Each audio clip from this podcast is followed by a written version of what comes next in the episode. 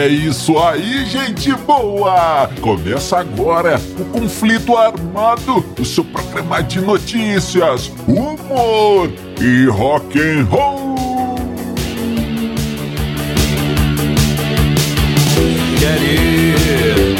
E vamos para as manchetes de hoje. John Bonham já teve que se esconder de Keith Moon. Novidade. Toda a história da cartola do Slash. Toda certeza e deixar no O primeiro encontro entre Metallica e Iron Maiden. Tudo isso e muito mais no conflito armado que começa agora. Eu sou Bob Macieira e aqui comigo no estúdio o meu arqui-rival e melhor amigo Crânio. Tudo bem, Crânio? Tudo bem, Bob? Saudações, caros ouvintes! Tamo junto no rock! Tamo junto no Rock Crânio e sem mais delongas, vamos ao nosso primeiro assunto. É isso aí, amigo ouvinte. Vamos começando o conflito armado de hoje, voltando lá para os anos 60, meados dos anos 60. Estamos em frente a uma casa de shows, o famoso Speak Easy. É uma, uma casa de shows, o crânio que deu oportunidade aí para muitas e muitas bandas que vieram a fazer muito sucesso dali para frente. Até o nosso queridíssimo Jimi Hendrix tocou no Speak Easy no começo de carreira, hein? Olha lá. E então, essa noite haverá uma banda, uma banda muito importante chamada The Band of Joy, a Banda da Alegria, crânio. É, o que, que é isso? Era um monte de, de pessoas vestidas de palhacinho ali, sabe? Tocando Música de banda, hein? É, música de carnaval.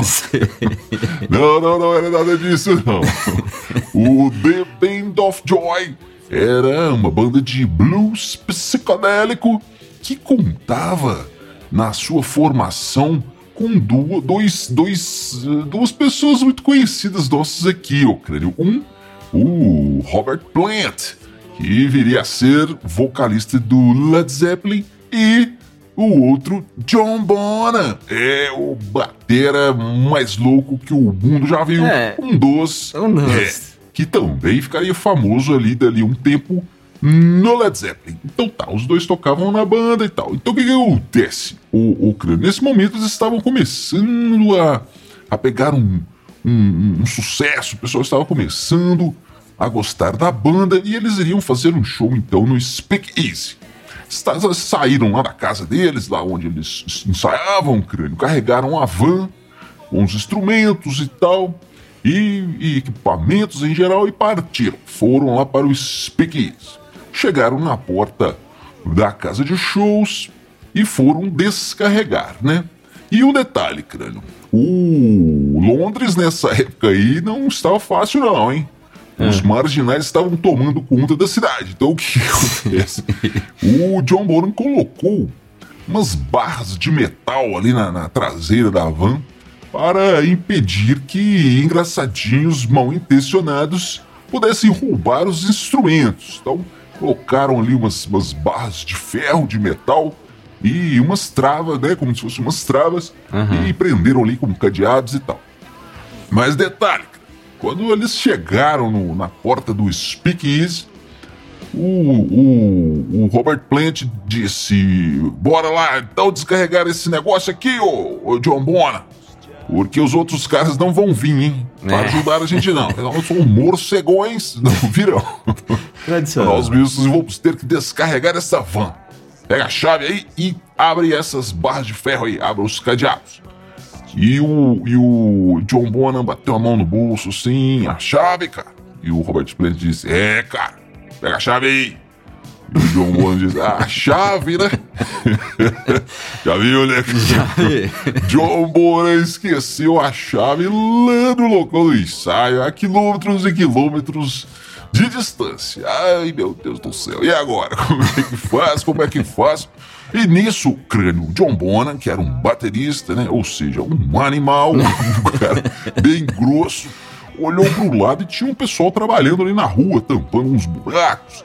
É, crânio, Londres também tem buracos. Então, mas lá eles tampam os buracos. Mas enfim, o que que acontece? Pessoal trabalhando ali, o John Bonham olhou aquilo com toda a sua delicadeza, pensou, já sei como resolver esse problema. Foi, foi, chegou perto do cara e falou: Ô, ô meu amigo, trabalhador aí, empresta essa, passou um minutinho. e pegou a barra crânio emprestada e estava lá tentando arrombar a, a, a van, tentando arrombar o cadeado ali, quebrar para poder tirar os instrumentos, né?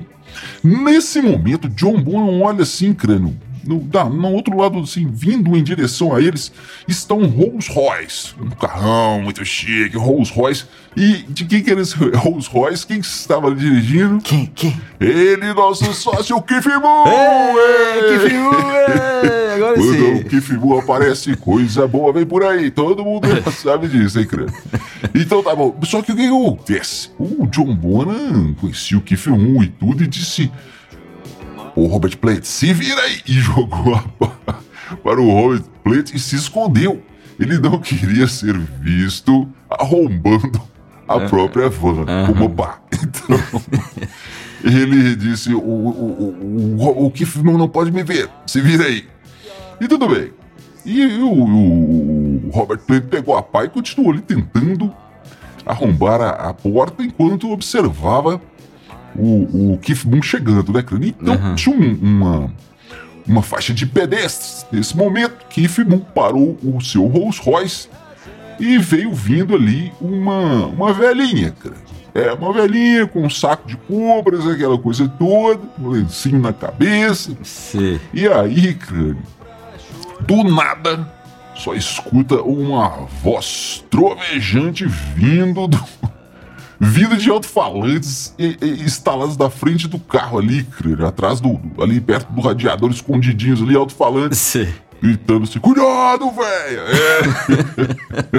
É. e a velhinha, a velhinha caiu no chão, compras e tudo mais, laranjas é, rolando e o vinho que ela ia fazer um macarrão de noite ali quebrou e a carne se espalhando pela rua. E agora imagine a cena, cara. Covardia. Uma pobre velhinha juntando suas compras no meio da rua. O Robert Plant tentando arrombar uma van com uma pá. o John Bonham escondido atrás de uma moita.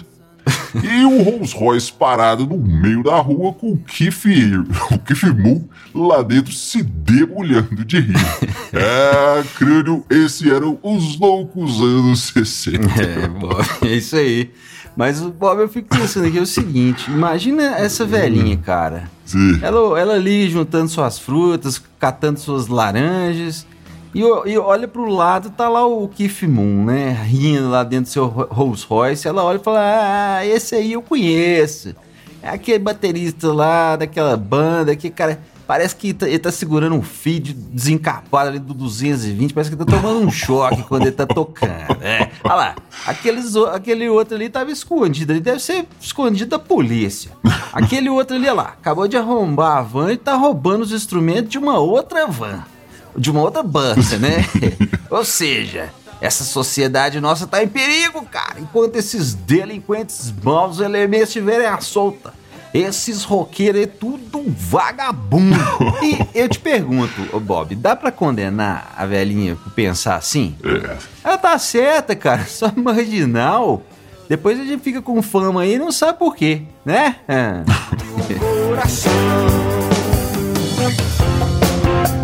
É, amigo ouvinte, não deixe de conhecer as nossas redes sociais. Nós estamos no Instagram, no Facebook, no YouTube.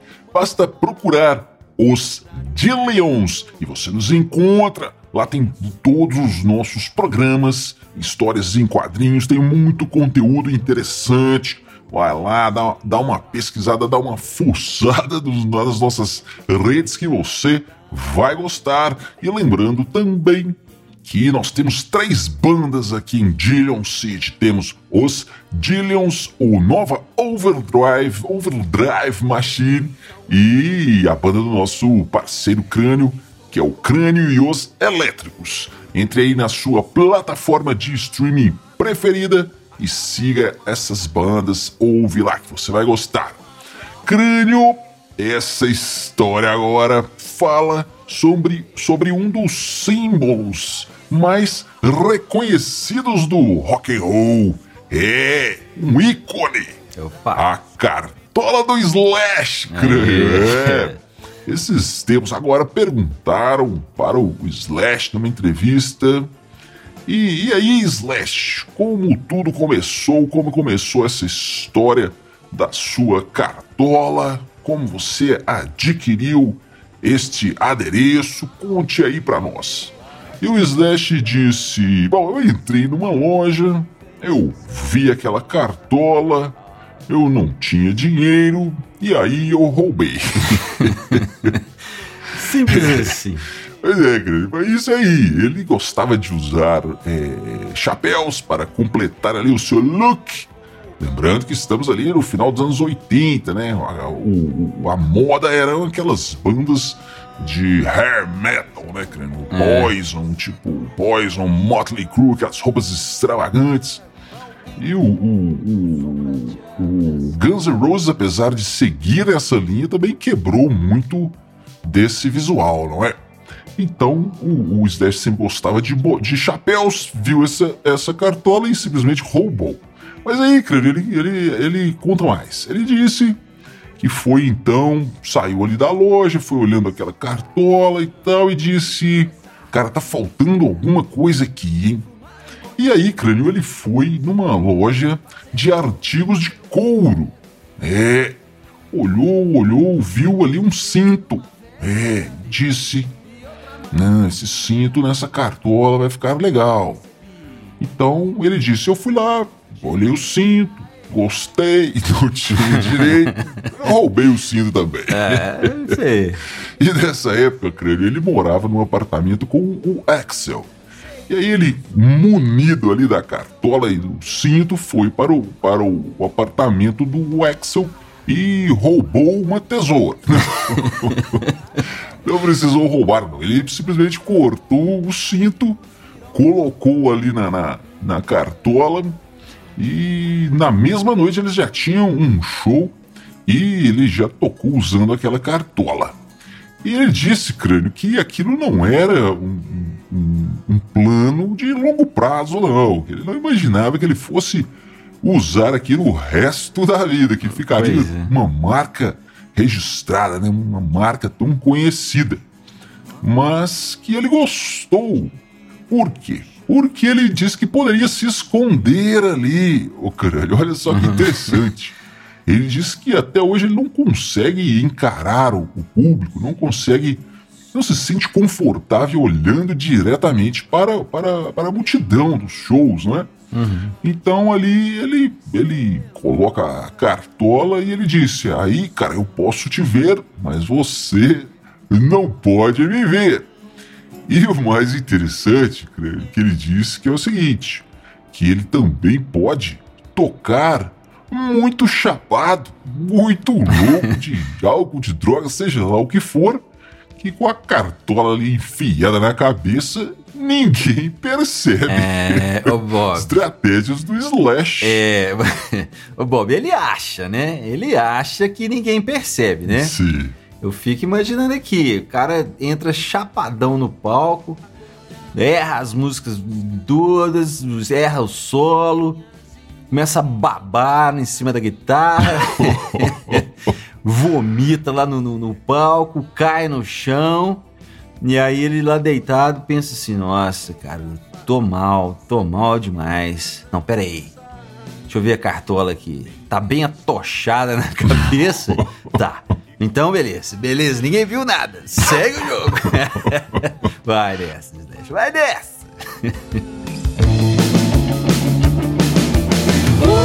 É, crânio. E agora? O encontro. Vamos contar a história de um encontro de duas das maiores bandas do heavy metal. Metallica e Iron Maiden. É. E é até difícil saber quem é maior, não é, Crânio? Isso aí é uma disputa muito interessante, mas sinceramente eu acho que o Iron Maiden é bem maior, hein? Eu também, sem dúvida. Pois é, até porque, ô crânio, veja lá, no início ali dos anos 80, o, o Iron Maiden já era relativamente grande, principalmente aí nesse cenário do metal. E, inclusive, os caras do Metallica eram fãs do Iron Maiden. Mas então, tudo bem, o que, que acontece? O que, que nos interessa aqui? Certa vez, o Iron Maiden ia tocar ali na cidade onde os, os Metallica estavam. E eles disseram, cara, vamos procurar o pessoal da Iron Maiden. Quem sabe a gente não acha eles aí pela, pela cidade, hein? Olha aí, que ideia boa, hein? É, E mas os outros, ah, então vamos, cara. E, e entraram no carro ali o próprio Lars Ulrich, né, o batera, o James Hetfield, vocalista e guitarrista desde essa época, e os dois, e o que o rapaz que era ali o baixista na época, o primeiro baixista do, do Metallica, nosso queridíssimo Ron McGovern. É. E os três saíram ali no seu, no seu, seu carango crânio procurando ver se encontravam os caras do Iron Maiden de bobeira por ali. E não é, crânio, que é, andando ali pela Sunset Boulevard, eles viram três dos caras do Iron Maiden passeando ali. Na verdade, eles estavam indo até o, o bar Rainbow, o bar do Leme. É, na verdade, o bar não era do Leme, mas o Leme morava lá. Enfim, os caras história. estavam ali. E aí o, o James diz pro, pro Lars: Olha lá, cara, os caras. Vamos lá, vamos lá. É, o- Ron disse, o James O Ron. McGovern disse. Eu não sei quem disse o que, mas a gente sei. florei aqui. Então, o Ron McGovern disse: Cara, mas nós vamos chegar assim pra eles do nada. E o Lars disse: Não se preocupe, cara. Eu sou amigo deles. Conheço os caras demais. Vamos lá. E o que tinha acontecido? O, o Lars realmente tinha conhecido os caras. Por três minutos depois de um show no backstage lá na Dinamarca. hein? disse, não, o Lars disse, não, são, os meus, são meus melhores amigos, cara. Vamos lá, vamos lá. E pararam o carro, creio, ao lado ali do, do- dos, dos caras do Iron Maiden. Mas nesse momento o Lars meio que congelou, ficou ali sem saber o, o, o- que falar. Ô, ô, ô, ô, Iron Maidens, então. E disse que os caras do Iron Maiden, crânio, simplesmente pararam a sua caminhada, olharam pra dentro do carro ali, pra ver se tinha alguma gatinha ali disponível, alguma coisa interessante. Como não tinha nada, só três cabeludos cheios de espinha na cara, os caras simplesmente se viraram e continuaram o seu, o seu caminho. E aí os caras do Metallica disseram: É, vamos embora. e assim acabou o grande encontro entre o Metallica e o Iron Maiden. Bom, o negócio é o seguinte, né? Ninguém pode falar que os caras do Iron Maiden foram snobs, né?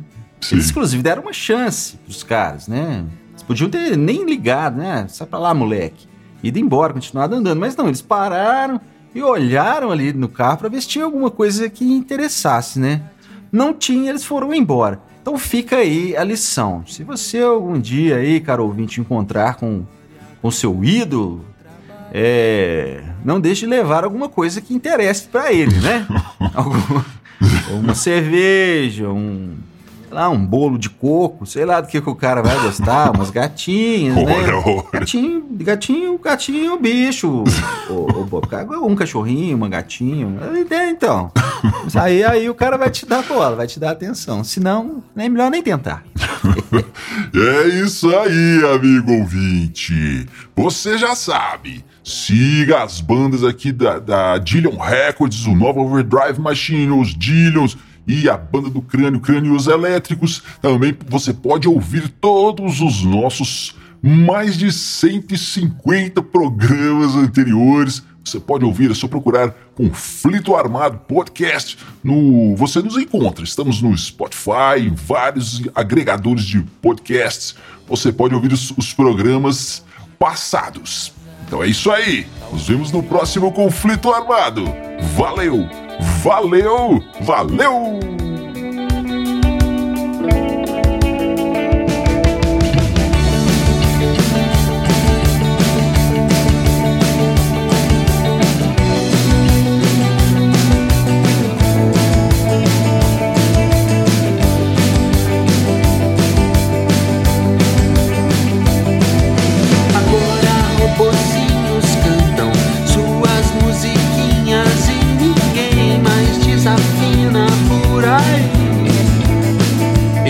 acredita. Tudo é calculado pra fazer nossa cabeça não pensar, nem resistir.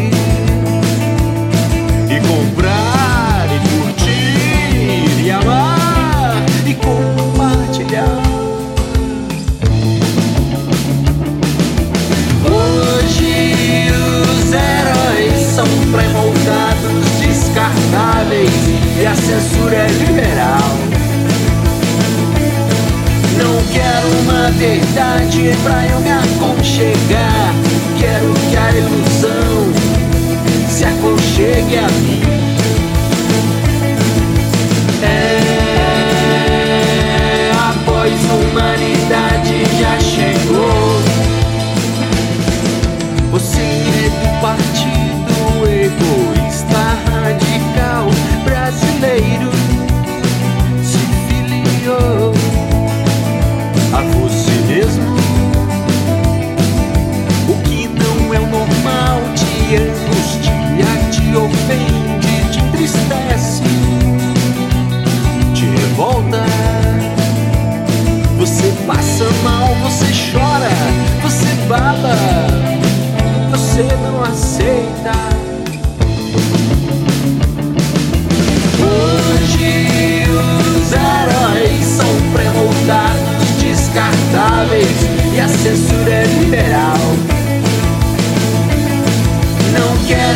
verdade pra eu me aconchegar. Quero que a ilusão se aconchegue a mim. É, a pós-humanidade já chegou. Valores sempre estão mudando e não importa